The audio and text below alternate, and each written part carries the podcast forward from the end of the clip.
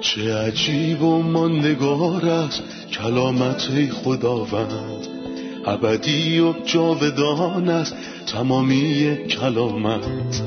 همچون نهری خروشانم بر قلب تشنه کلام تو برترین است تسلی قلب من. نوری بر پاهای من چراغ راه های من. کلام تو شفا بخشد درد و رنج و زخم من. نپویی این کلام ساکن شد در قلب من. تغییرم ده آزادم ساد شبان نیکوی من. چه عجیب و نگار است کلامت خدا رد ابدی و جاودان است تمامی کلامت سلام به شما شنوندگان عزیز. به یه قسمت دیگه از برنامه تمام کتاب خوش اومدین. ما در این برنامه یه مطالعه جامع از کتاب های کتاب مقدس از پیدایش تا مکاشفه رو تقدیم حضورتون می‌کنیم. در مطالعه پیدایش اولین کتاب از کلام خداوند به فصل 15 رسیدیم. در ابتدا خوش آمد میگم به مهمون گرامی برنامه بردر یوسف که با حضورشون ما رو مفتخر کردن. خوش اومدین بردر یوسف. ممنونم خواهر سنم بردر یوسف ما به فصل 15 رسیدیم. می‌خوایم یه عنوان درباره موضوع این فصل داشته باشیم. می‌خوام به شنوندگان عزیز یادآوری کنم که در این فصل قسمتی جدید از سه قسمت زندگی ابراهیم شروع میشه. این سه قسمت با عبارت پس از این وقایع از همدیگه جدا میشن که در ابتدای فصل 22 هم دیده میشه و ابتدای هر قسمت زندگی ابراهیم رو نشون میده. بله. قسمت اول از انتهای فصل 11 شروع میشه و تا پایان فصل 14 ادامه داره و موضوع این قسمت خاندگی و ایمان بود. دقیقا. قسمت دوم با عبارت پس از این وقایع از فصل 15 آغاز میشه تا پایان فصل 21 و موضوع اون وعده و امیده. قسمت سومم از فصل 22 با عبارت پس از این وقایع شروع میشه و موضوع این قسمت آزمایش و محبته. این یعنی زندگی ابراهیم به ایمان، امید و محبت تقسیم میشه. بنابراین قسمت دوم درباره وعده و امید صحبت می‌کنه. بله دقیقا. اجازه بدین آیاتی رو با هم بخونیم. خواهش می‌کنم. بعد از اینکه ابرام رویایی دید و صدای خداوند را شنید که به او می‌گوید ابرام نترس من تو را از خطر حفظ خواهم کرد و به تو پاداش بزرگی خواهم داد ابرام جواب داد ای خداوند خدای من چه پاداشی به من خواهی داد در حالی که من فرزندی ندارم؟ تنها وارث من این ایلازر دمشقی است. تو به من فرزندی ندادی و یکی از غلامان من وارث من خواهد شد. پس او شنید که خداوند دوباره به او می‌گوید این غلام تو ایلازر وارث تو نخواهد بود. پسر تو وارث تو خواهد بود. خداوند او را بیرون برد و فرمود به آسمان نگاه کن و بکوش ستاره ها را بشماری. فرزندان تو به همین اندازه زیاد خواهند شد. ابرام به خداوند ایمان آورد و به خاطر این خداوند او را کاملا نیک شمرد و او را قبول کرد. کلمات هر آیه ارزش توجه و تعمق دارند. همینطوره. گفتین که در این فصل قسمت دوم زندگی ابراهیم شروع میشه که درباره وعده و امیده. بله دقیقا. انگار ابراهیم از چیزی میترسه و خداوند داره دلگرمش می‌کنه. اما از چی میترسید و خداوند چطور دلگرمش کرد؟ همونطور که در فصل قبل دیدیم خدا در زمان مناسب کمک میفرسته.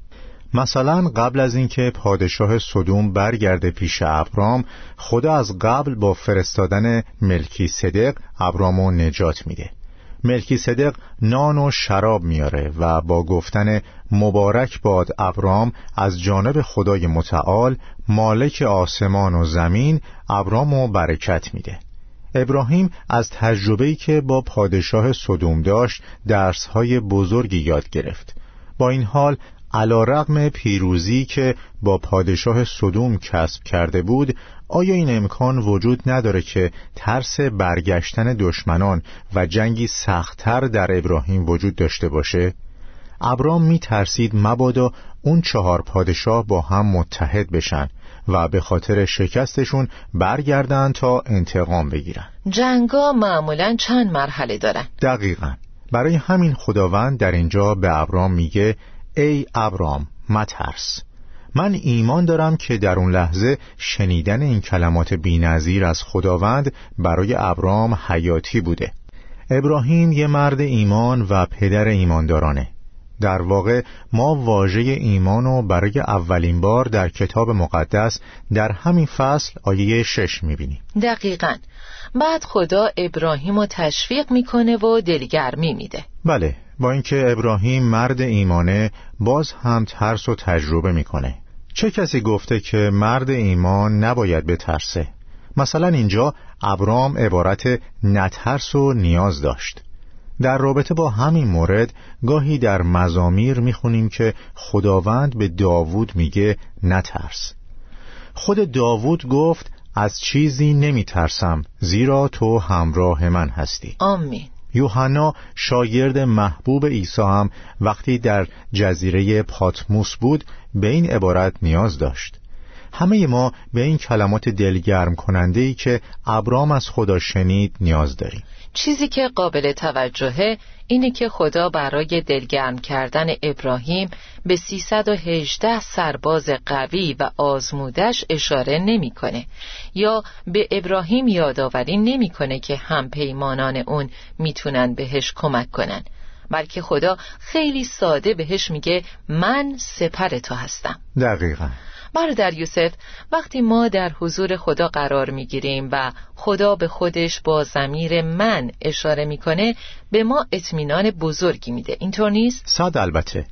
حضور خداوند ما رو دلگرم می‌کنه. همونطور که داوود در مزمور شش میگه ای خداوند هنگامی که میترسم به تو توکل می‌کنم. همینطور در مزمور 23 نمیترسم زیرا تو همراه من هستی. داوود روی زمیر تو تأکید می‌کنه. عزیزان خدا رو وارد معادلات زندگیتون کنید و ترس از بین میره. در ملاقات ابراهیم با خدا دو حقیقت رو می‌بینیم. اول اینکه ابراهیم نیاز به دفاع داره.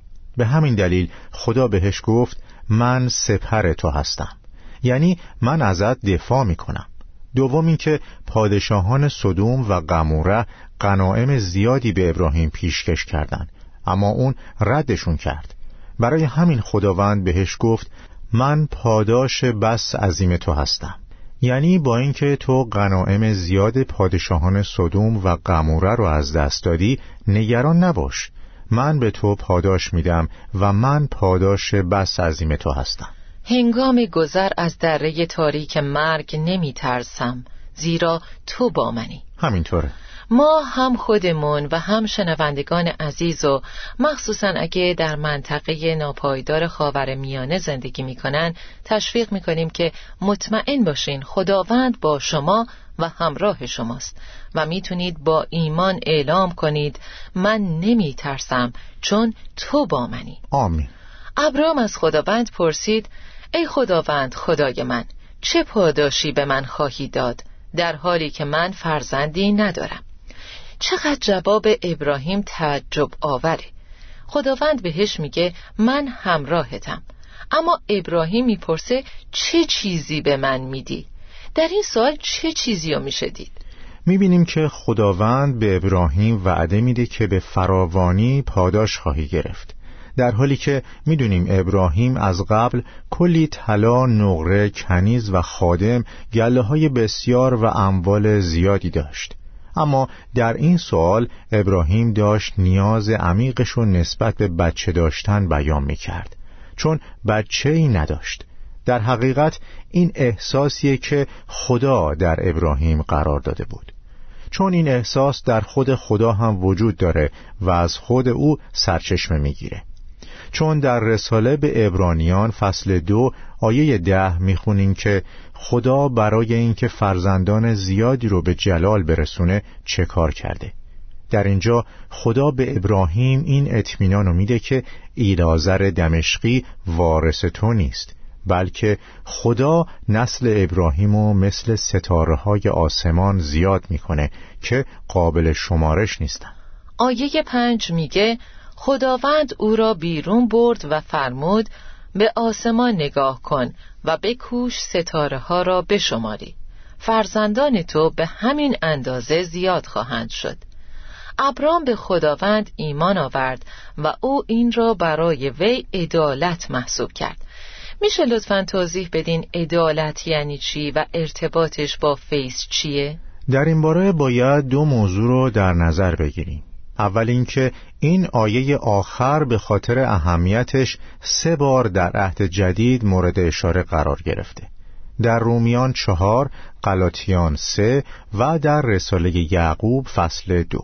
اینجا ما یاد می‌گیریم که عدالت کار ما نیست بلکه برای ما محسوب میشه. درسته. ابراهیم به خداوند ایمان آورد و این براش عدالت محسوب شد. انگار ایمان درآمدیه که به حسابمون اضافه میشه. و عادل محسوب میشیم. پس من با کارهای خودم عادل محسوب نشدم چون کسی عادل نیست حتی یه نفر. در اشعیا 64 6 نوشته شده اعمال عادله ما هم ناپاکه و صلاحیت اینو نداریم که به حضور شاه شاهان بریم. حتی بهترین کارهای ما کاملا پاک نیست.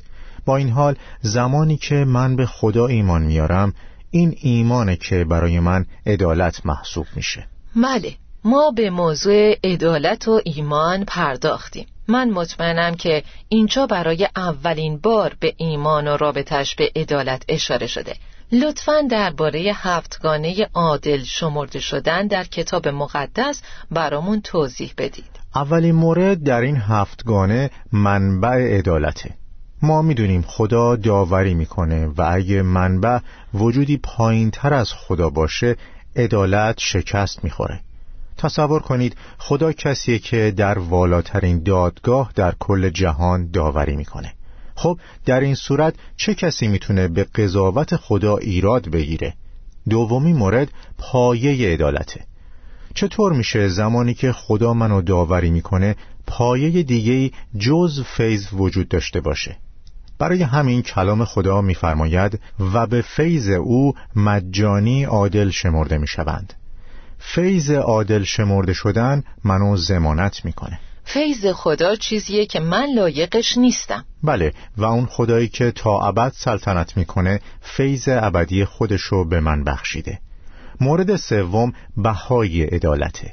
این حقیقت که عدالت از طریق فیضه به این معنا نیست که بهایی براش پرداخت نشده اما با این حال رایگانه و به فیض او مجانی عادل شمرده می شود و به وساطت آن فدیهی که در عیسی مسیح است.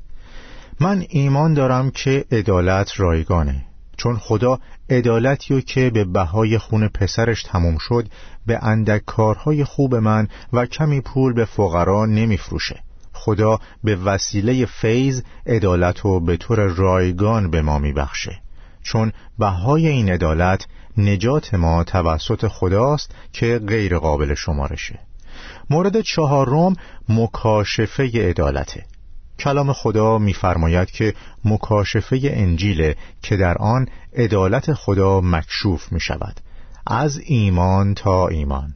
و برای همینه که من از انجیل مسیح خجل نیستم چون عدالت خدا در اون مکشوف میشه. مورد پنجم اینه که چطور عدالت رو به دست بیاریم؟ با ایمان. توجه داشته باشید که فیض و ایمان در کلام خدا همیشه در کنار هم هستند. خدا دست فیض خودشو به طرف ما دراز می‌کنه و من دست ایمانم رو می‌برم تا هدیه فیض خداوند رو دریافت کنم. به همین دلیله که رومیان پنج یک میگه که ما با فیض عادل شمرده شدیم.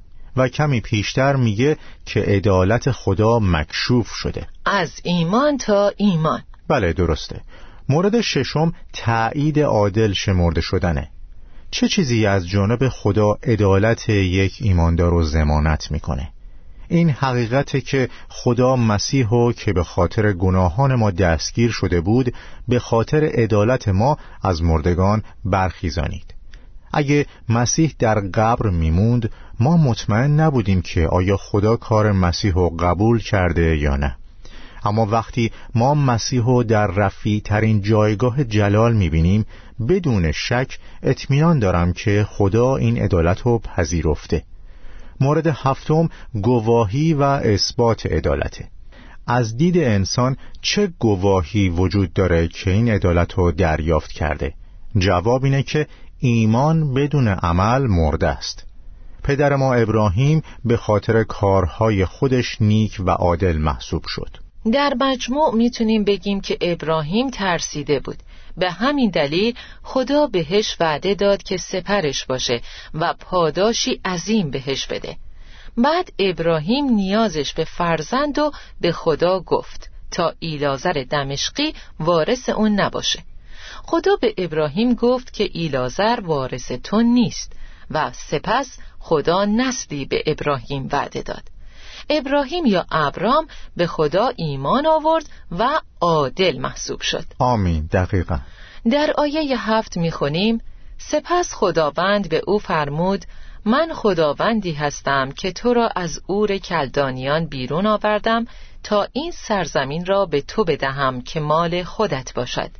اما ابرام از خداوند پرسید ای خداوند متعال چگونه بدانم که این زمین مال خود من خواهد بود؟ خداوند در جواب فرمود یک گوساله و یک بز و یک قوچ که هر کدام سه ساله باشد و یک قمری و یک کبوتر برای من بیاور. ابرام این حیوانات را برای خدا آورد. آنها را از وسط دو تکه کرد و هر تکه را نزد تکه دیگر گذاشت. اما پرندگان را پاره نکرد. لاشخورها آمدند تا آنها را بخورند ولی ابرام آنها را دور کرد. وقتی خورشید غروب می کرد ابرام به خواب سنگینی رفت. ترس و وحشت ابرام را فرا گرفت.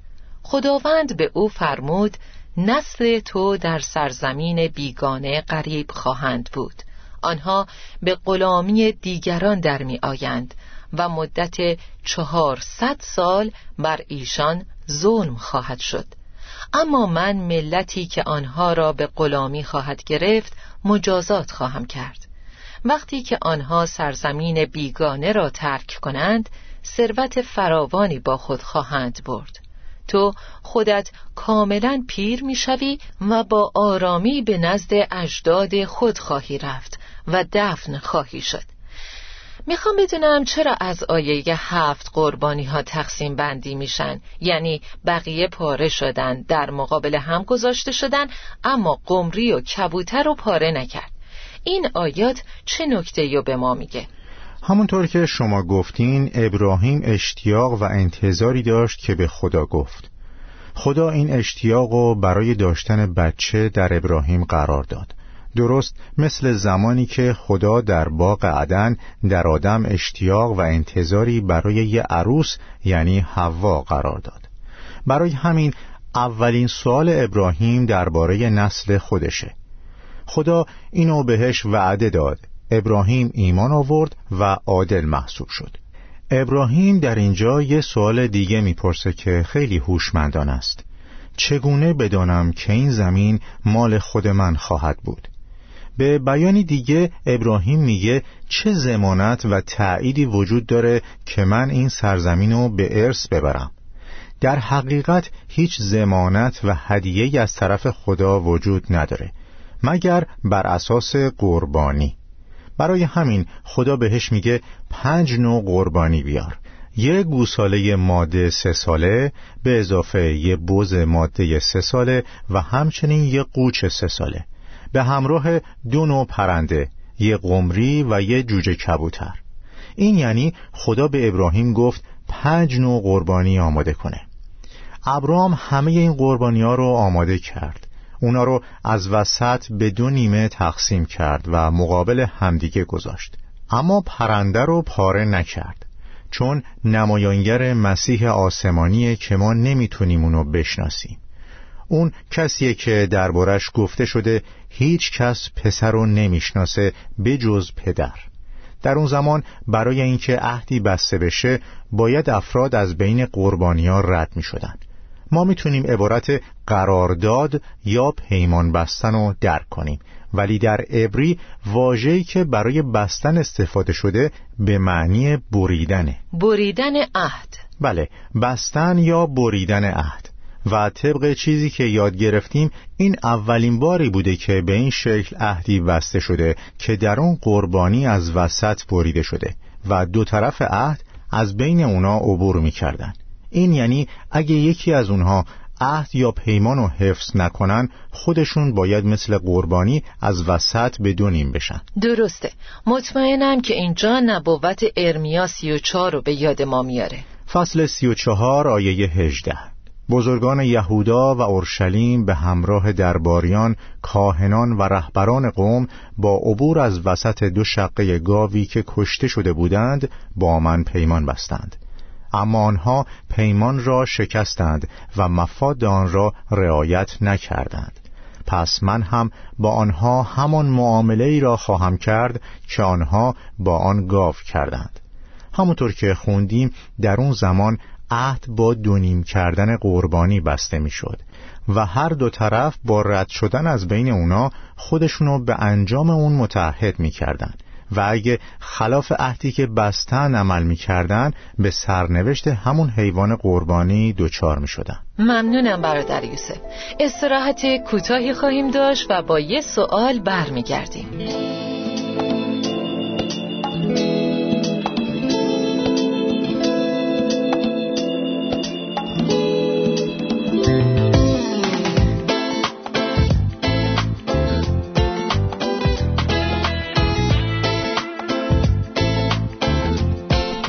شنونده پرسیدن در آیه دوازده میفرماید وقتی خورشید غروب می کرد ابرام به خواب سنگینی رفت ترس و وحشت ابرام را فرا گرفت ما فهمیدیم که هر دو طرف عهد باید از بین قسمتهای قربانی رد می شدن. در اینجا دو طرف عهد کجا هستند؟ ما فقط درباره ابراهیم می خونیم که به خواب عمیقی فرو رفت هدایای خدا یک جانبه هستند برای همین زمانی که ابراهیم در خواب عمیقی بود خدا عهد و یه جانبه کرد. همچنین قبلتر اشاره کردم که خدا هدایای بزرگی به آدم داد. خدا اشتیاقی برای عروس در آدم گذاشت. و آدم عروسش رو در خواب دریافت کرد. بله ابراهیم هم در خواب دو هدیه بزرگ دریافت کرد. یکی نسل و دوم سرزمین وعده. شاید نسل براش مهمتر از سرزمین بود. ولی موقع بستن عهد ابراهیم کجا بود؟ ابراهیم در خوابی عمیق و بیخبر از همه چیز بود. چون عهد یک طرفه بسته شد. خدا این عهد و پیمانو با ابراهیم و نسلش بست. در واقع هرگاه عهدی بین دو انسان باشه متاسفانه شکسته میشه. چون انسان همیشه شکست می‌خوره. ما اینو در عهدی که در کوه سینا در شریعت موسی بسته شد می‌بینیم. رومیان فصل چهار هم همین موضوع رو بیان می‌کنه که میفرماید پس این وعده به ایمان متکی است. تا بر فیض خدا استوار بوده و برای تمام فرزندان ابراهیم معتبر باشد. اگه ایمانی نباشه یعنی وعده بر فیض استوار نیست. بنابراین معتبرم نخواهد بود. برای همین این عهد با ایمان دریافت شد. مثل اینکه خدا بگوید و شما ایمان بیاورید. دقیقا. در نتیجه هدایای خدا فیض مطلق هستند و شما نقشی در اون ندارید. وعده خدا هم به همین صورت و معتبره. این یعنی اگه ابراهیم طرف دوم عهد با خدا بود حتما این عهد به خاطر ضعف انسانی شکست می‌خورد. دقیقا همینطوره. ما می‌تونیم خواب عمیق و اینطور تفسیر کنیم که خداوند نقش هر دو طرف رو به عهده می‌گیره تا مفاد عهد و تضمین کنه. زمانی که یکی از دو طرف عهد یه انسان باشه شکست همیشه از جانب اون انسان خواهد بود. گفته شده که در عهد جدید عبارت من خواهم کرد هفت بار تکرار شده. یعنی خدا داره میگه این من هستم. من هستم که کار می‌کنم. شما نقشی ندارید. برای همینه که عهد جدید معتبره و هرگز شکست نمی‌خوره. برخورد خدا با ما مثل برخورد اون در زمانهای نیاز ماست. خداوند برای شما خواهد جنگید. شما فقط آرام باشید. پس آرامی و آسودگی سهم ماست. در حالی که تلاش، دفاع، کشتی گرفتن و جنگیدن سهم خداونده. نجات از خداونده. پس خواب ابراهیم نشون میده که نقشی در این عهد نداشته و خدا این عهد رو تضمین می‌کنه. کاملا. برادر یوسف اگه ممکنه درباره لاشخورایی که روی لاشه های قربانی اومدن و ابراهیم اونا رو دور کرد توضیح بدین. از اونا چه چیزایی میشه متوجه شد؟ از کتاب لاویان فصل یازده می‌فهمیم که لاشخورها پرنده های ناپاک و نمایانگر نیروهای شرارت در جایهای آسمانی هستند. شیطان و نیروهای شرارت از چی متنفرند؟ از صلیب مسیح. پس این پنج قربانی درباره صلیب مسیح به ما میگه. صلیب مسیح اساس عهد جدیده. بله صلیب اساس عهده. در اینکه شیطان و روحهای شرارت از صلیب متنفر باشن جای هیچ سوالی وجود نداره و حقم دارن چون نابودی شیطان روی صلیب اتفاق افتاد. جایی که مسیح ریاستها و قدرتها رو خلع اصلاح کرد و شرمگین ساخت. برای همین شیطان از ته دل از صلیب مسیح متنفره. و میگه مسیح یه معلم یا نبی نیکوه اما خداوندی مسیح و مرگش بر صلیب و انکار می‌کنه و باهاش میجنگه. دقیقا. می‌خوام نظر شما رو در مورد نبوتی که با نسل ابراهیم مرتبط میشه رو بشنوم.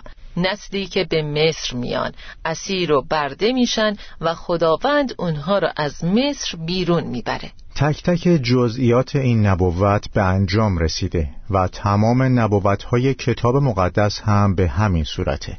این نبوت جزئیات رو ذکر می‌کنه مثل یک محلی که نسل ابراهیم در اون ساکن میشن که اون محل سرزمینی غریب است. دو رفتاری که با نسل ابراهیم میشه رو می‌بینیم که چطور مورد بردگی و اهانت قرار می‌گیرن. این نبوت همچنین نتیجه اقامت اونا رو مشخص می‌کنه که در نسل چهارم از اون سرزمین خارج میشن و ثروت زیادی رو با خودشون می‌برن. در خروج فصل دوازده آیه چهر و یک می‌بینیم که این نبوت به طور دقیق و کامل به انجام رسیده.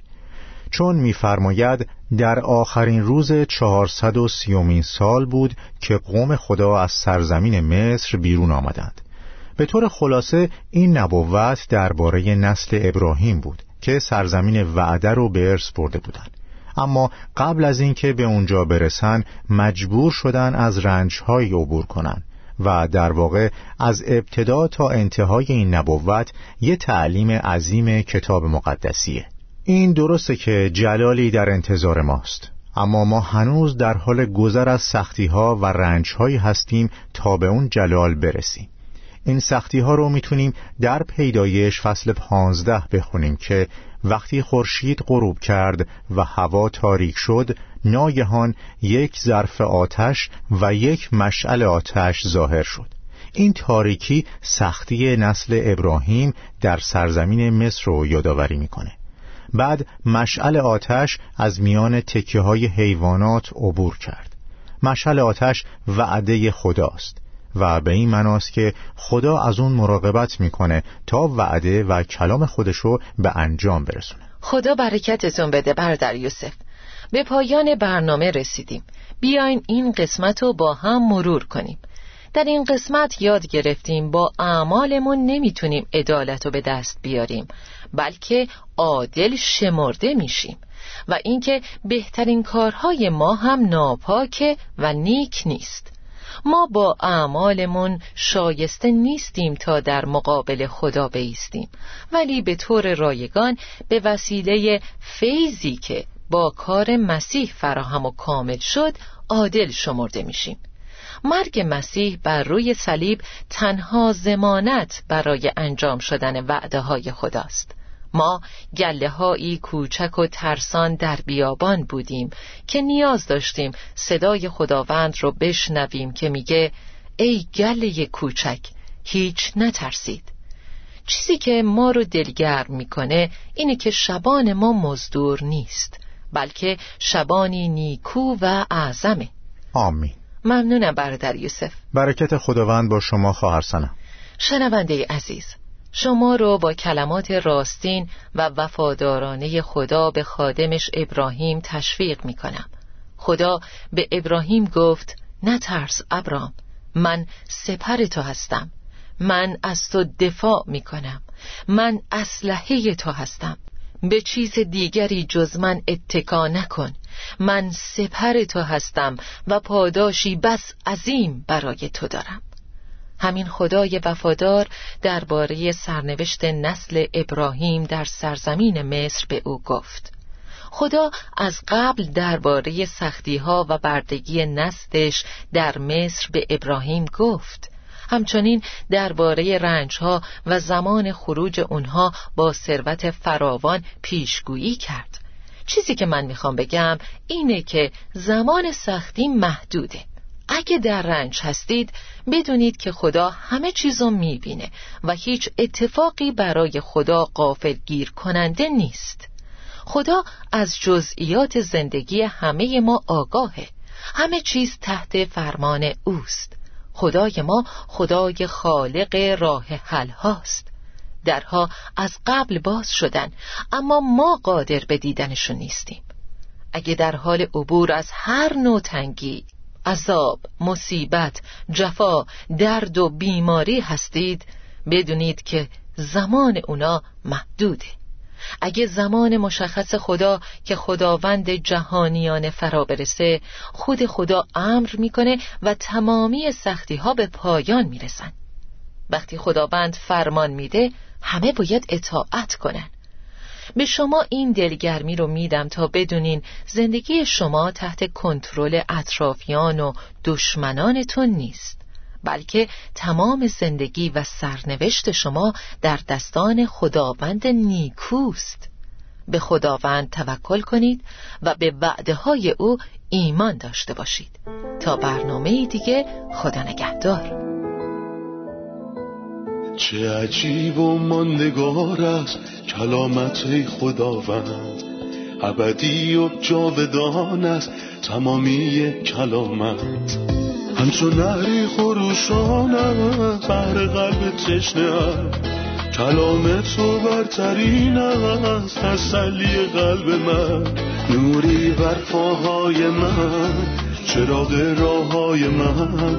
کلام تو شفا بخشد درد و رنج و زخم من. نپوری این کلام ساکن شد در قلب من. تغییرم ده آزادم ساد شبان نیکوی من.